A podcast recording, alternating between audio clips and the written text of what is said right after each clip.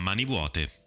Alla fine del 1952 Gucci apre il negozio di New York, che lo consacra tra i marchi europei più esclusivi.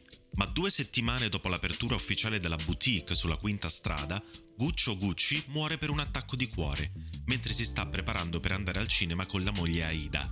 Secondo le sue ultime volontà, Guccio lascia tutto nelle mani di Aldo, Rodolfo e Vasco, che continuano la direzione dell'azienda come sempre. Aldo concentrato sull'espansione all'estero, Rodolfo alla direzione del negozio di Milano, Vasco a gestire il laboratorio di Firenze. Il cambio al timone della società non rallenta la notorietà e il prestigio del marchio che annovera tra le sue clienti celebrità del calibro della regina Elisabetta II, della principessa Grace di Monaco, di Jackie Kennedy, Sophia Loren, Elizabeth Taylor e Catherine Hepburn. Lo stiletto si rivela una scarpa di gran moda, ma le donne si lasciano sedurre anche dalla comodità e dalla sciccheria del mocassino, reso ancora più esclusivo dal morso di cavallo dorato creato da Aldo Gucci nel 1953.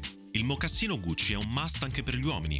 Frank Sinatra, infatti, ne possiede un'ampia collezione. Una curiosità sul testamento di Guccio. L'unica figlia femmina, Grimalda, il cui futuro marito aveva salvato la bottega fiorentina dalla chiusura con i soldi destinati al loro matrimonio, rimane a mani vuote e lo resterà anche dopo aver portato i fratelli in tribunale.